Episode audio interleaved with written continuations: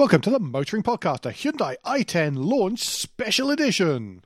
Hello, I'm Alan. Hello, I'm Andrew. Where did you launch it from to? um, I didn't launch it off anything. The only launching that happened was when I was scared I was going to get it stuck in a patch of sand. And the, I didn't want to be the guy that phoned up the PR and went, uh, Robin, you, you know, I just popped out with this one litre. Um, could, could, some people come along and help me get it off where I've got it stuck, please? But the pictures are really nice. Uh, It was one of those ones of right. I, I will do this here. I'm under three miles from the hotel. There's, nothing can go wrong. I won't get. I, I won't. I don't be that guy, Alan. Don't be that guy. Anyway, that's jumping well ahead. That's not. It wasn't in my notes, but yes, I spent uh, two days in Portugal trying to go big in the all-new Hyundai i10. So this is the third generation of Hyundai's i10, and it is the great grandchild of the Atos. Oh, now we're going back in time.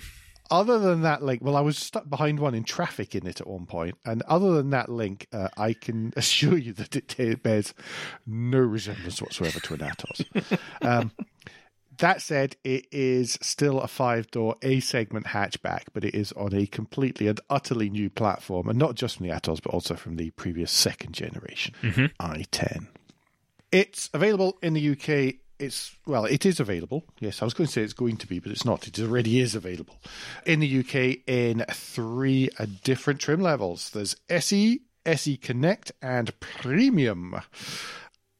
There are two engine sizes available a 1 litre triple and a 1.2 four cylinder. And both of those engine combos are available with a 5 speed manual or a 5 speed automated manual transmission. Okay. And It is essentially the same gearbox with automation. Right. The SE is only available in. Oh, it gets complicated. SE is only available in one liter manual. Everything else, uh, or the other two, can be had in all four engine transmission combinations. Okie doke. List price for the one litre SE, as I say, starts from twelve thousand four hundred and ninety-five pounds. Take a deep breath, and will rise all the way to seventeen thousand three hundred and forty-five pounds for a fully loaded two-litre automated manual premium with metallic and a two-tone roof. 1.2 litre. Did I miss? What did I say? You said 2 litre. oh, I meant one point two litre. Yes, a This wishful yeah. thinking, Alan. Small, small, massively engined vehicle. Who puts who puts large engines in small hatchbacks? Yes, um, yeah, one point two liter engine. I'm afraid everyone, uh, and you'll we'll we'll talk about the, the we'll talk about how, how um, yes performance and stuff a, a little bit later. If you take a PCP via Hyundai, it the one point two liter SE Connect, which is probably the best combo in Dragon Red and manual. Over 37 months at 10,000 a year and £2,500 down, you automatically receive, or I automatically received, uh, £1,000 of deposit contribution, and that came to £190, 21 pence per month at 4.9% APR. Doesn't sound too bad at all. Not bad at all. Well, that's the thing. The base price has risen quite considerably. It's just like sixteen hundred pounds, I think it is, Okay. for the SE, and there's a bit of a suck through the teeth. But in actual fact, the residuals are going to be so much higher uh, than before. There, there has been significant moves on finishes, hasn't there, and equipment and stuff like that that you're going to tell Oh, us about. quite- so quite there is there is a reason why this has gone up. It's not just a case of Oh yeah, yeah, you you can say on some of the other A segment cars when you look at the most basic one that's that's offered, generally sub ten thousand pounds, it is monastic hmm. in the level of equipment, and it really only exists for either fleet buyers buying in massive quantities as the cheapest way of getting around that they can get their, their mucky mitts on, or to have a very low headline price to get people through the door to then buy the higher spec. yeah. Uh, that's not quite the case with the SE. Okay. Not quite. Anyway, before we go any further, I had a chat with Adrien Perret, who is the i10 product manager from Hyundai Europe. So let's go over to that. we did record this in a hotel lobby. It was an awful lot of open space and a reception desk in the background. So my apologies if there's a bit of background noise in this.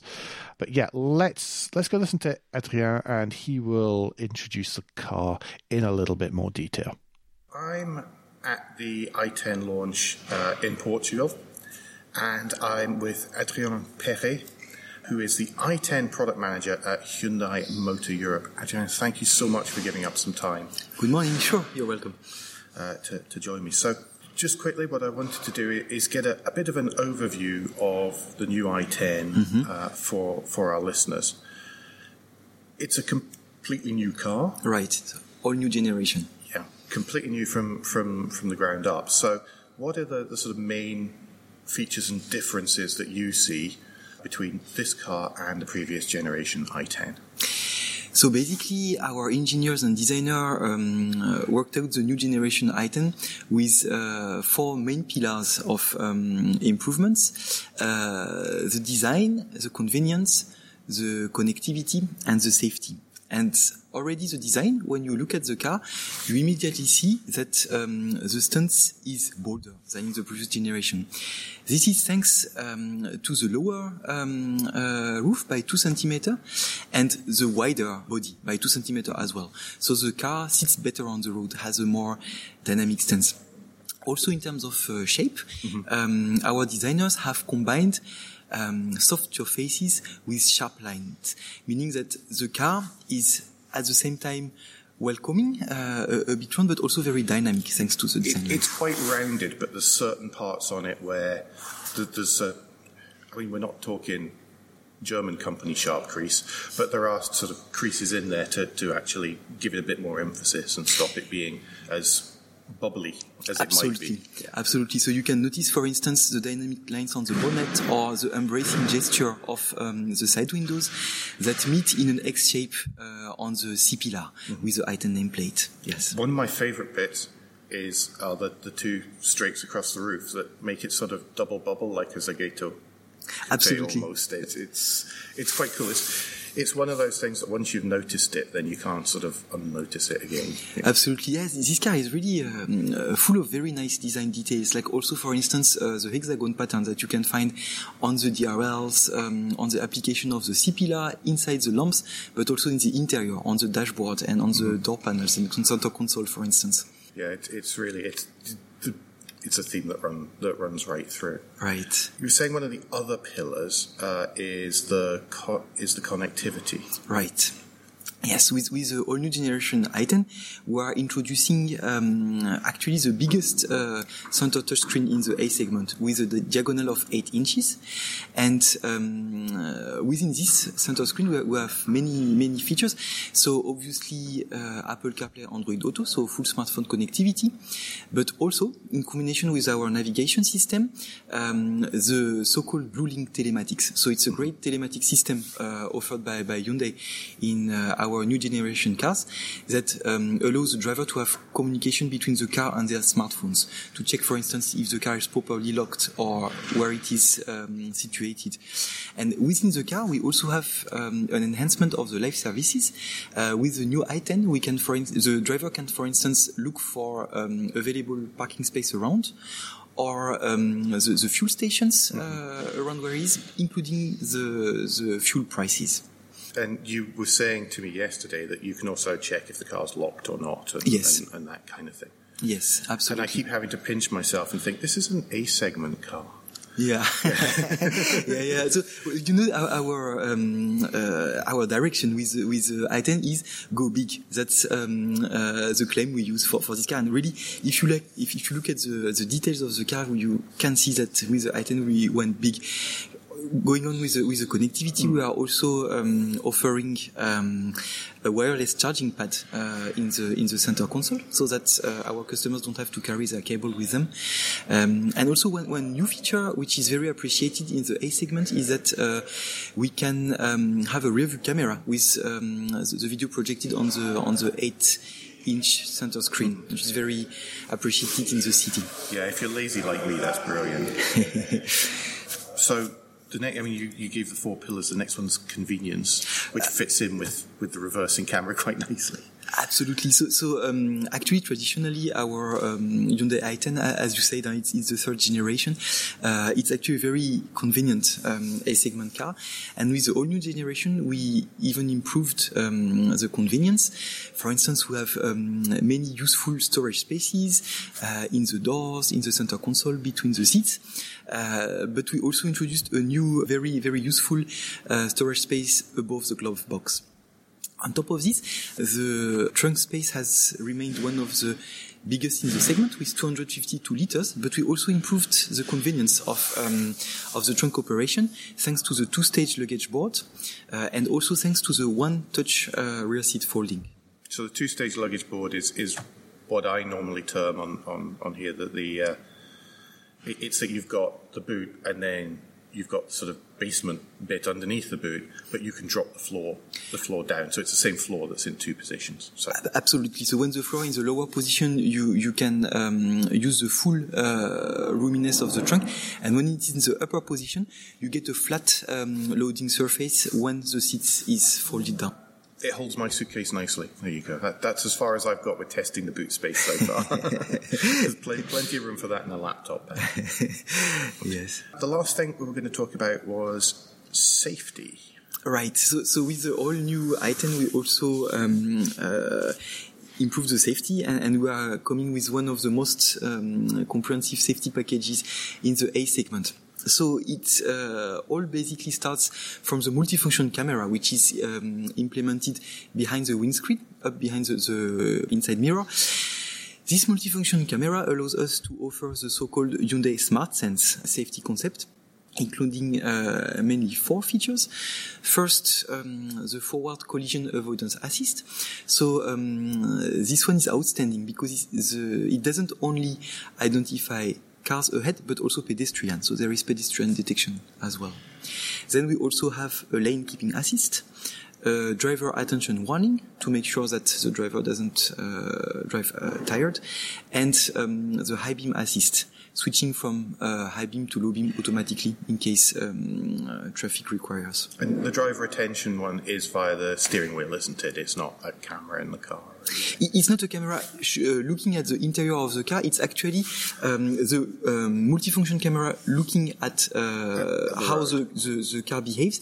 And if it notices that uh, there are indications that the driver is a bit drowsy or tired, then it will um, give an indication on the cluster. I, I noticed uh, yesterday when I was driving that the uh, that as you scroll through the, the sort of info box in between the dials uh, on, the, on the dashboard, there is yes. actually, it gives you a it gives you a scoring out of out of ten, I think Absolutely, it is, yeah. as to how much attention you're paying. The trouble is that the longer you spend looking at the gauge for how much attention you're paying, yeah, that's why it's a graphic. Um, it's a graphic representation, right? So normally at a glimpse you should check I, your I attention just level. Spotted it as I was scrolling through. No, no, I promise I wasn't driving along staring at it. No. Yes. There was one other question I wanted to ask about A segment in general, because sure. of course it was in the news recently that one that, that, that one manufacturer says they're considering pulling out of the segment. You're introducing a brand new car. Is it going to make money for Hyundai if if if others are saying they can't make money in that, that segment? How, how come you guys are, are investing quite so heavily in it? So, so basically at, at Hyundai, we are listening very carefully to the voice of, of our customers. Um, and we are studying also the, the markets we are presenting and trying to identify the needs. And what we found out uh, in the A segment is Europe that is that there is indeed actually quite a, quite a lot of customers who are looking for um, a segment car which is uh, good looking, versatile, and affordable. And, uh, and here we come basically with um, with the, the all new i10. So the all new i10 is equipped um, with internal combustion engines, um, uh, 1.0 67 PS or uh, 1.2 84 PS, um, and, and, both are quite economical to run. I would like also to highlight uh, the 1.0 with the Eco Pack uh, uh, with 14 inch wheels and adjusted gear ratio, which allows to have um, less than 100 grams CO2 in NEDC 2.0. So we have a, a, a small car, which is um, actually um, very convenient and has a very good total cost of ownership. We, of course, also offer our five-year unlimited mileage warranty. So to offer our customers um, peace of mind, basically. And with all this comprehensive package, we were really thinking that um, there is a good opportunity for us still in the A segment, especially because maybe the, the, the offer is uh, is reducing overall. So we are here with a bold offer and and a very uh, a, a, very comprehensive package for those customers who are looking for this kind of small cars. It's interesting talking about the, the customers there, and it reminded me of, something I, I was thinking about yesterday. What sort of demographic are you expecting to buy the, the new i10? The in I'll explain a little bit about why I'm asking. Is that mm-hmm. the the existing demographic for i10 in the UK tends to be at the older end of the market. Mm-hmm. You know, where mm-hmm. maybe the five year warranty is a bit generous. Mm-hmm. Um, so, so are you hoping that that demographic will be extended down the way by the new offering? Because the cars are very different in, in look and feel.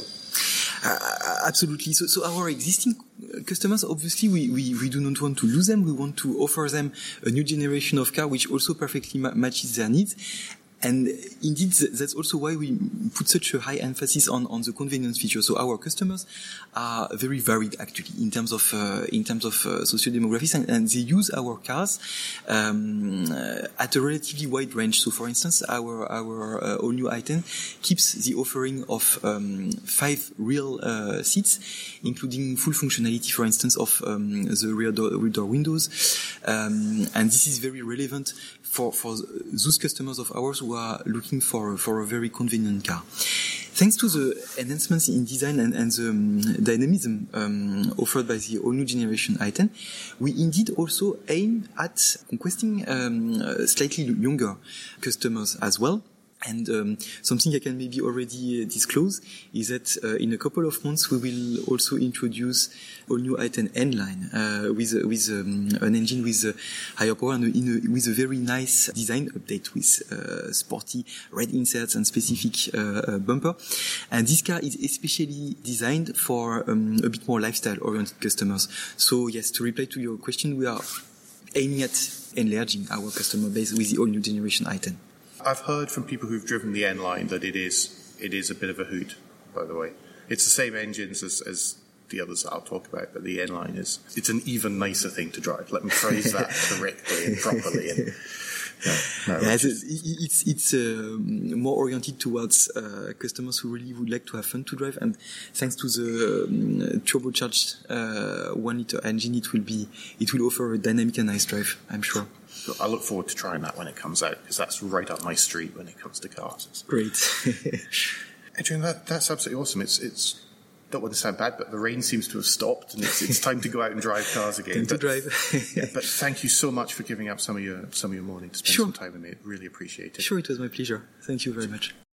Hopefully that helped uh, understand some of Hyundai's thinking behind the new car and a little bit about some of that that kit. Now, it's worth saying that some of the things Adrien's talked about there don't necessarily come as standard and don't come as standard across the entire range. But I'll talk about that in a little bit when I'm talking about tech and when I'm talking about some of the some of the interior finishes as well. In the meantime, in the finest motoring podcast tradition, uh, let's start with the outside. Okay. So the car itself, this third generation, is 20 mil wider, 40 mil longer, and 20 mil lower than the outgoing model. Mm-hmm. A bit bigger, not a huge amount bigger. But what that means is that it moves from being a sort of tall, skinny car. Yes. To being a sort of slightly lower, more planted looking car. It does look better lower. It does, yeah. I have to say, I'm scrolling through the pictures that Alan's provided and took. There are two different cars there, by the way, in case you haven't noticed. Yes, even I can tell there are. Thank you. what what really strikes me is that there that it it looks more planted mm-hmm. because I've I've hired quite a number of the last generation i10s. Yeah. And not overly a fan of that vehicle. Uh, again, remembering it's a hire car, and the spec yeah. that it was in was not the best of specs. But this this looks much much more the part. This actually looks quite mature and grown up. It's a grown up looking. You've just beaten me to exactly the words. Uh, it's a grown up looking car. I think it's got a really good balance between cutesy bubble, a la Fiat 500, and aggressive. Yep. So it does have a little bit of the Pokemon look at the front, but it's quite a cute Pokemon, but not one of the cuddliest of the lot. Yeah. There's some quite defined creases in it. As I said in the recording, one of my favorites are the ones on the roof, which give it a little bit of a sort of Zagato look to it. with the crease in the in the roof panels, but again, the the ones on the front bumper, there's a bit of tension down the side, uh, and the one that they they talked about quite a lot was the C pillar. So it was where the, the sort of graphic around the rear window sort of comes round onto the sides and meets the sort of upswept graphic at the back of the back doors mm-hmm. from the, the sort of daylight opening. And that means that the back of the roof actually floats. So visually floats in a design sort of way. Yes. Somebody will make fun of me for that, I'm sure, from the design community. But it means that there is no sort of basically the same color paint does not join up in the C pillar. Yeah. There's a sort of graphic in between, and the idea of that is that it gives tension and it makes it look more dynamic, uh, even when it's even when it's parked up. I think it looks a little bit like a Lancia Ypsilon. That bit. Yes, But I mean is that in a nice Yeah, there is way. a hint of that definitely. Uh, I like I like the creases across the bonnet as up, up the bonnet. Sorry. Yeah, they are. They're good, aren't they? Yeah. It's just a mature looking little car. I also would say that I would save myself the five hundred pounds and not have the bitone roof. I, I wouldn't bother with Yeah, that. I think the solid colour. I don't think that's necessary. I mean, but looking at looking at the the solid color roof as compared to the what the um, the different color roof, I, th- I think it's not necessary at all. I think it works really No. well that design. Yeah, no, it's a it's a nice looking, uh, it's a nice looking wee car. Let's shift on to the interior because there isn't an awful lot of exterior to talk about, really. oh, the, one of the things that is that goes throughout the car, and that goes for exterior and interior, really, is that the only examples we could get our mitts on on the, the launch were all the equivalent of the premium model. Okay. Okay, so they were all top of the range. They pretty much all had all the stuff, hmm all the gear. On the premium model, they've gone really to town with the whole hexagon theme. Oh yes, I'm seeing that. On the outside, the daylight running lights in the in the grill is a little group of seven hexagons, kind of arranged into the form of a hexagon. Uh, the imprints inside the front and rear lamps and the fog lamps was all little hexagons and the reflectors. There's a, a sort of panel on that C pillar that I was talking about that certainly on the premium models had lots of hexagons on it. After a while, once you're aware of them and until it wears off, you do get the feeling of being in uh, something that's been sort of handcrafted from a beehive. really, there are a lot of hexagons. Well, one of the photos you've put together, a montage, it makes it look like it's one of those capture things. Can you please point out all the hexagons in Oh, this? yes. Click all the pictures with hexagons in. There's every single one of them. there are a lot of hexagons going on. So that theme on these premium models carries on to the interior as well. But I think that's where some of the interiors get really quite creative when it's at like the A segment, is because there isn't the margins in it to throw all the materials at it or something. So they have to do something else in which to stand out and hmm. make it a bit different. And I, I think it when you look at other pictures you've taken where it's further back, I think it all works quite well. It does. So it's interesting you say about the A, that A segmentness. Now, I didn't see one that didn't have all the hexagons everywhere, and I worry that bits like the the dashboard in front of the driver would actually start to look a bit plain and a bit cheap. As it is, it breaks it up really, really nicely. Mm-hmm. Uh, and then they've gone and they've put it in lots of places. So it's not just on there; it's on the door cards in both the front and the rear. So it goes Oh, right, through. okay. So that the premium model has its own sort of upper part in the rear door cards, and lots of that kind of kind of thing. It is a very strong theme. I think there's lots of places you wouldn't notice, like round the bottom of the um, central binnacle, you know, where your knee knocks into it when you're bracing yourself um, uh, in the corners. Uh, and I think that and speaker grills and that kind of thing, you would notice it much less. But no, I don't know what it looks like, and I don't. You'd probably have to pop along to your local Hyundai garage to to see because they're more likely to have SE connects in stock right at the minute. I think Okay, well, was there any in the boot? there were none in the boot. However, there were curry mushrooms in the boot. Uh, excuse me? Sorry, there were little mushrooms that you could hang your shopping on. A mushroom. Oh, that's what it was. It wasn't really a hook. It was like a little mushroom that stuck out the side. Okay.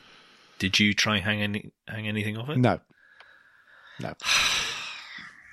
I was didn't have it for a week. I wasn't at home. I couldn't play with all these things. So the boot, to be honest, is one of those bits that if you run a launch, you don't really notice because you kind of shove your bag in there and that's it. And I've got pictures of every other corner of this car apart from the boot. it was fine. So, well, it's, it's always got you. The thing is, it's always got your suitcase in. And if you're me, it's got a suitcase and a laptop bag, right? Mm. And that's trouble with the launch because you, you put it in and then you drive to the hotel and then you take it out, you put it in the next day, put it back in, and then you drive back from the hotel. So there's always a suitcase in the boot. Yeah, yeah, yeah. So it's actually hard to have a good nosy at it. Um, but it was fine size wise. It really was. It was a bit smaller than my B segment Yaris in there, and the floor drops and lifts as you heard uh, Adrien mention in the in the interview there.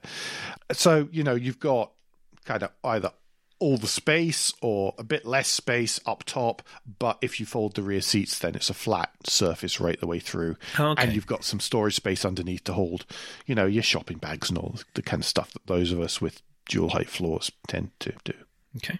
The one thing in the about the boot, the one really obvious penny pinch was that uh, when you lifted the boot lid, there weren't the little um, cord ties that then flip up the rear parcel shelf. Oh, okay. So whilst it was hinged, you had to sort of do it manually, and then of course you forgot to put it down. So two miles down the road, you look in the rearview mirror, or the next time you look in the rearview mirror, and you see that you can't actually see out the back window of the car because the rear parcel shelf is still vertical. I, not that that happened to me, of course, three or four times. But it, it does, and I'm sure that once you got used to it, you wouldn't do it. And if you were just putting stuff in, you just put it under the shelf Yeah. rather than flipping up the shelf to put a case in and stuff. So it's probably one of those mojo issues which goes away with real life.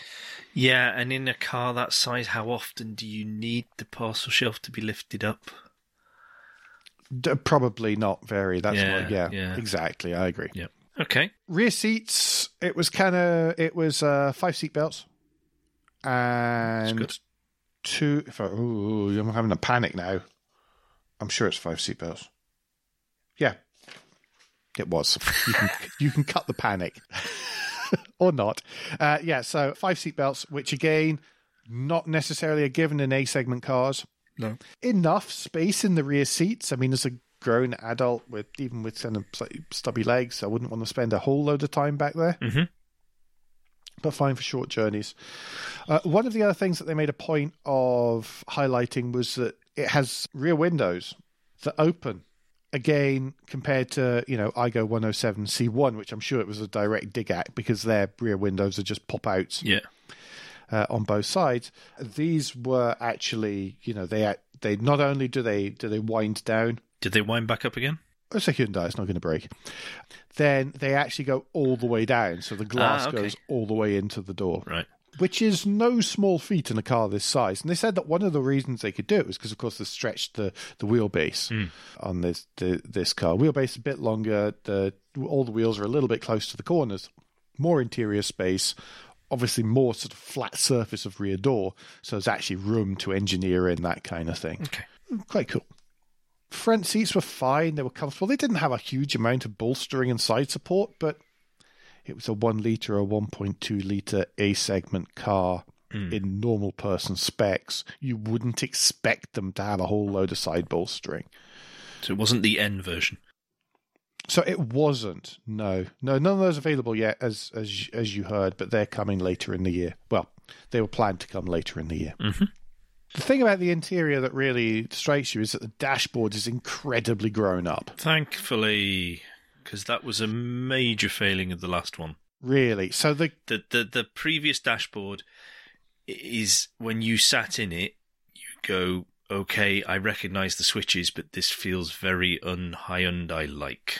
the first thing that you realize is that there's no sort of funky dial in dial in dial setup or or sort of cutesy little a bubbly spaceman and weird weird speedos and instrument binnacles all in one unit with a sort of uh, with a little uh, sort of bonus pod housing the housing the the rev counter or anything.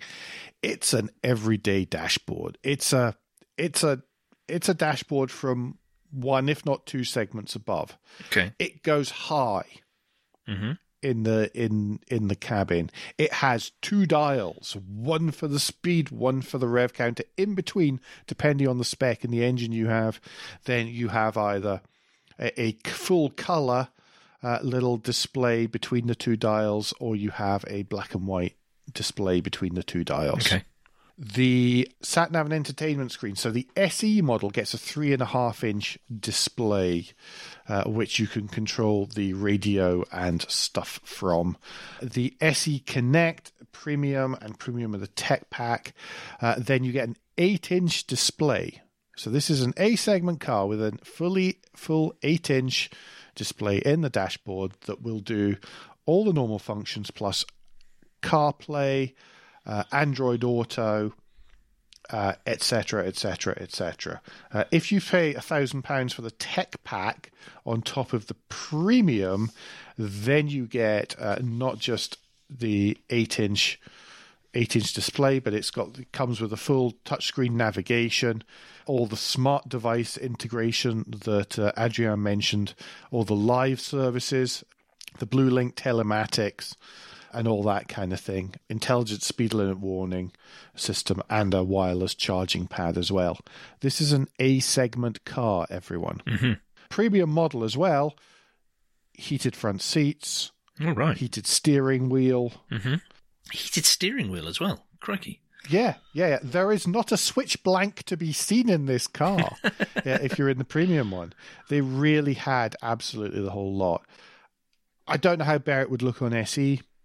Uh, obviously, many of the switches in front of the gear stick uh, would be would be blanks, but you know it's integrated. It's it, it's grown up. It, it is not a cutesy little silly fun car from the interior. And you think, why are you doing that? Why is that such a contrast to everything else? And the reason is is quite clear. It's it's for people who are downsizing their cars. Okay. Don't want to lose the. They don't want to lose the amenities. Yeah. Yeah. Yeah. Yeah. So that they've you know they've come from something that C segment maybe come from a Golf or something like that, and they they're used to many of these things, and they go, hey, I can have this smaller car, it's cheaper, and I get a bit more spec, and I quite like the idea of a seat, heated steering wheel. I quite I like the idea of heated seats. So it seems a bit weird, but actually there is a logic behind it. So despite my jokes about the um, about the the intended age group uh, in the interview, then you know there's yes they're trying to expand it down the way by making it less of a retirement special from the outside and from the inside and all this kind of stuff, but at the same time there's the there's the gear and the kit there to actually attract people into the car. Okay. So, what's it like to drive? Or they like to drive? Sorry. Um. Well. Well, when you if you wanted to say pull the skin off a rice pudding, you wouldn't necessarily choose the Hyundai i10. Okay. Okay, this is not a quick car. The one liter manual has a 0 to 60 time of 14.6 seconds. So that sounds like for perfect for people who've just passed a test. Automated manual, exactly, 17.3 seconds. Okay, maybe the, one automated litre. manual version is perfect for people who've passed a test. Manual 1.2 is the quickest at 12.6 seconds, 0 to 60. It it's quite it's it's yeah. It ain't quick. I made a mistake with the route that was plumbed into my sat into the sat nav because I uh, I tried. Did you try and be a bit too clever? No, I wasn't trying to be too clever, okay? We had it wasn't like France, it was Portugal, okay? and I went for the I went for the Oh, lane. Alan. I went for the lane at the Autostrada that had the equivalent of the telepeage, the little blipper thing, because that's where I thought that the sat nav was going to take me next. Now, this was human error. Hyundai sat nav is really quite clear. It's one of the best on the market. And it's the same no matter whether you've got an i10 or you've got a Santa Fe, you're getting the same system. Um, possible exceptions for the just facelifted cars or the just revised cars.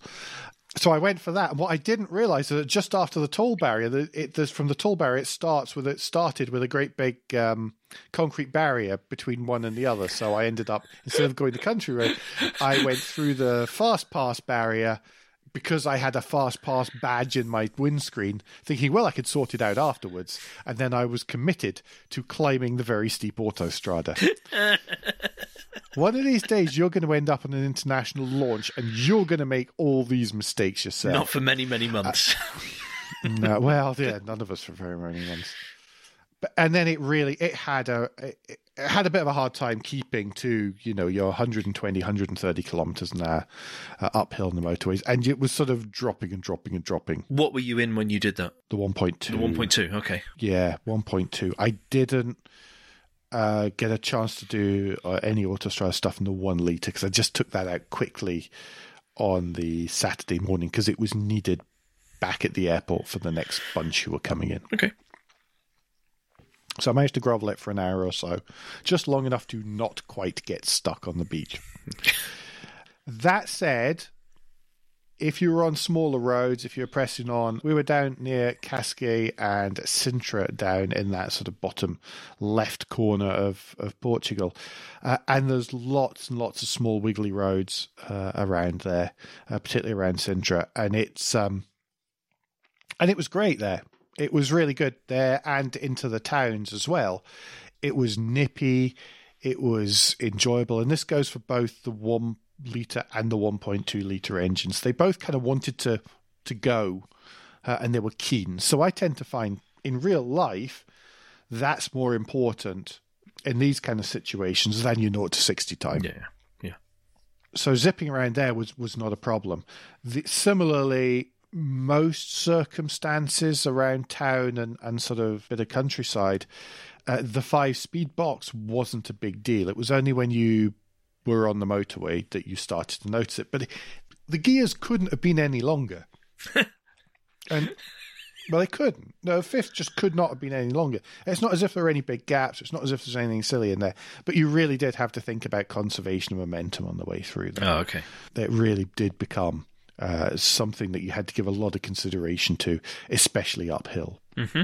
Other than that, in I mean, I got lost in Sintra. That's how I discovered that quite so much, uh, and it's worth mentioning that it has. Well, do you know what happened? Between I've got an excuse for this one too, everyone. The between the sat nav was nice and up to date, but they changed the the direction of the one way streets. Oh, of course they did. And it Yeah, wasn't just yeah, that; it was also just after the rains and the floods, and so lots of roads were closed. Uh huh. Uh huh. and so, so it just it just couldn't do it, and eventually I gave up. storm of I issues, wanted- Alan. Yes. It really was. Or, or I I'm not admitting I to a was second mistake after going through the wrong There were loads of mistakes. before. I make loads of mistakes on these things. I'm just admitting to them, unlike the vast majority of people who do these things. Because I tried to go up to the top of the fort and I tried to see the uh, the Moorish city and all that, but I just just couldn't get there, and I had to give up eventually and make. So instead, I went. I took it to Estoril Circuit. And how was that lap? I mean, I didn't take it. I didn't take it into the circuit. I took it to the to to park beside the circuit because even the gift shop was shut, sadly. But yes, I took it to Estoril. I did do a lap of Estoril, but it was on the public roads as close as I could get to the circuit, not the actual circuit itself. And I'm not sure that I would have beaten David Coulthard's lap record. You just weren't trying hard enough. But I got a picture of the car at the circuit. Well, that's good. It was one of the nice things on this was it was a very small rotation uh, for the UK media uh, rotation, uh, which was particularly handy because it happened to uh, to la- overlap a weekend. Uh, but it was also um, it was good because it was a case of here's a car, here's a local map, off you go. You know how to work the sat nav, Alan. Away you go. Oh, that's So it was great. So there was so it was a case of just prat about and do what you want. Just sort of be make sure you're at the airport, would you? Um, and so there was it was far more of that uh, that kind of stuff rather than following the sort of fixed routes and things. Very brave of the PRs to trust a motoring journalist to that extent. Yeah, I, don't, I don't. I don't think I would get necessarily get counted as a f- fully fledged motoring journalist at times like that. you haven't. You haven't. You haven't made a mad request yet. Then I take that as a compliment. Yeah. Uh, so tech. Yeah. Uh, I've kind of explained a lot about this. Really, having so much in a small car seems quite strange, but it's worth mentioning that one of the reasons for that jump in cost, especially at the bottom end of the range, is that even the one liter SE does come with quite a lot. So it's got they all come with digital radios. Everything has Bluetooth, aircon, electric windows, leather steering wheels, gear levers, uh, electric mirror adjustment, and cruise control.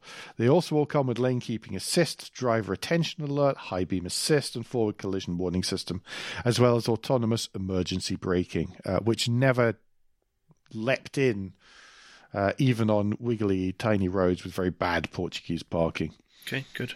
Uh, what else? Where did I get? Uh, there's lane departure warning system and lane keeping assist on absolutely every single one of them, as well as the now mandated e-call, mm-hmm. push the button, summon help type setup. Yep. That's it from the you know that and that's the basic spec that I've just read out there. Okay. Okay, so SE is already pretty well, pretty well spec'd. I mean, you would with a name like SE, you would expect that someone somewhere would have an S underneath. Just worth mentioning that the in the interview, Adrien mentioned the one liter with an eco pack. Eco pack at the minute isn't being uh, offered in the UK. Okay. Uh, so everything starts from just above. It's from 101 um, CO2s per kilometer. Okay. Okay, uh, sorry, I should have said that right at the start, but it is it's worth mentioning it now. When you move up from there, you get your rear view cameras, you get your bigger screens, uh, you get CarPlay, Android Auto. There's as much tech as you would expect, and and more in across the whole range uh, for for an A segment. Tech pack. Did I mention what tech pack brings? No. It brings some tech. Okay. It's good naming Um, then. That's lucky. It is. It is fantastic name. You would you would think it was a, a consideration. Yeah. So the tech pack brings you eight inch touchscreen navigation, smart device integration, the live se- the live services, telematics, uh, intelligent speed warning system, and the wireless charging pad as well. That's a thousand pounds for that. Only available on top of the premium model. Okay. Discuss. I don't know that I would need that. Even I don't really feel that I would need that, and I loves my toys. Mm-hmm. Although wireless charging is always nice. But if you've got it plugged in for Apple CarPlay anyway, or is this Exactly. or is this wireless Apple CarPlay? No, it's uh no, it has to be plugged in for CarPlay. Okay, so still. yeah, it's not not critical. That's for you, that's for your friends. See what it is is you, this is where we fall down. It's having people that we take in the car with us. Why do you want them? Then they'll be in the car exactly. with you, So and they'll play with things and annoy touch things you and and make things dirty and adjust yeah, settings and and suck so. through their teeth and stuff. Yeah, Yeah, yeah, don't don't want that. Don't. Okay then, verdict wise, Uh, verdict wise, it's a fair old difference compared to what I was expecting from an A segment car these days. it from what you've told me, it doesn't sound apart from the engines perhaps. It Hmm. doesn't sound very A segmenty. Yeah, it felt more like my B segment Yaris. Mhm. A- apart from obviously the engines, significant difference in my Yaris and those engines. Um, but yeah, it's yeah, it really did feel like it moved on. I mean, the whole go big thing, it, it did it did actually feel that, that wasn't that wasn't ridiculous. Uh, I, I feel at the minute that unless you want a Fiat 500, your choices are to either go fund yourself with an Aygo 107 uh, C1 uh, and see what deals are available on those, or now to go for the, the i20. I, I guess there's the Picanto in the Kia Picanto in there as well, which I, I haven't driven. Not the i20. Yeah, pardon me, or the i10. Yes, that's what I meant. New i20 coming later this year. Which one would I choose? It's a tough one. Probably, probably I, I would tend towards the i10 unless I really wanted the the cheapest, uh, or I knew that I had a good Toyota dealer on the other end. Okay.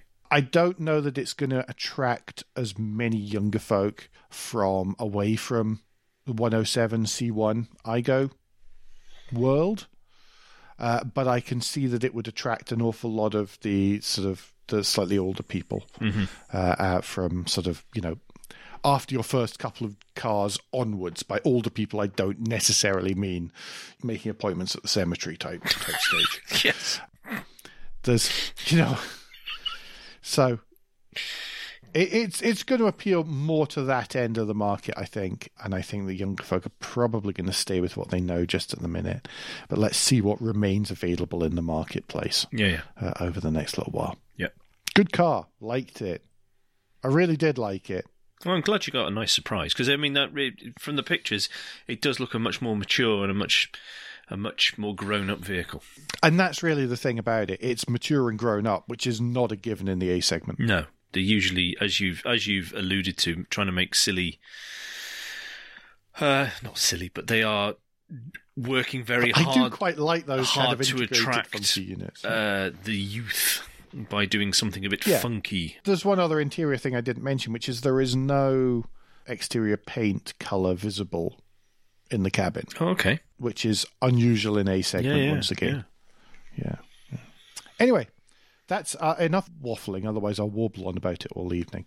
Uh, don't forget, everyone, that between now and next time, you can give us any feedback, share your thoughts for the show at Motoring Podcast on Twitter and Instagram, on Facebook, and on the contact page of motoringpodcast.com, the hub of all our activities. Uh, don't forget to leave a review and rating on Apple Podcasts or however your podcast app lets you do such a thing. As always, it really does matter. Andrew, what's the best way for people to get in touch with you? Best way to get in touch with me is via Twitter. If you search for Crack Windscreen, you should find me there. Now, Alan, if people would like to know more about how to park on sand, what's the best way for them to do that? Uh, well, the best way is via Twitter, I guess, where I can show off and share the pictures of my fantastic parking and also my small celebration at actually getting off the sand again. Anyway, on Twitter, I'm at AJP Bradley. That's B R A D L E Y. Uh, we'll be back before very long, but until then, I've been Alan Bradley I've been Andrew Clues. and safe motoring.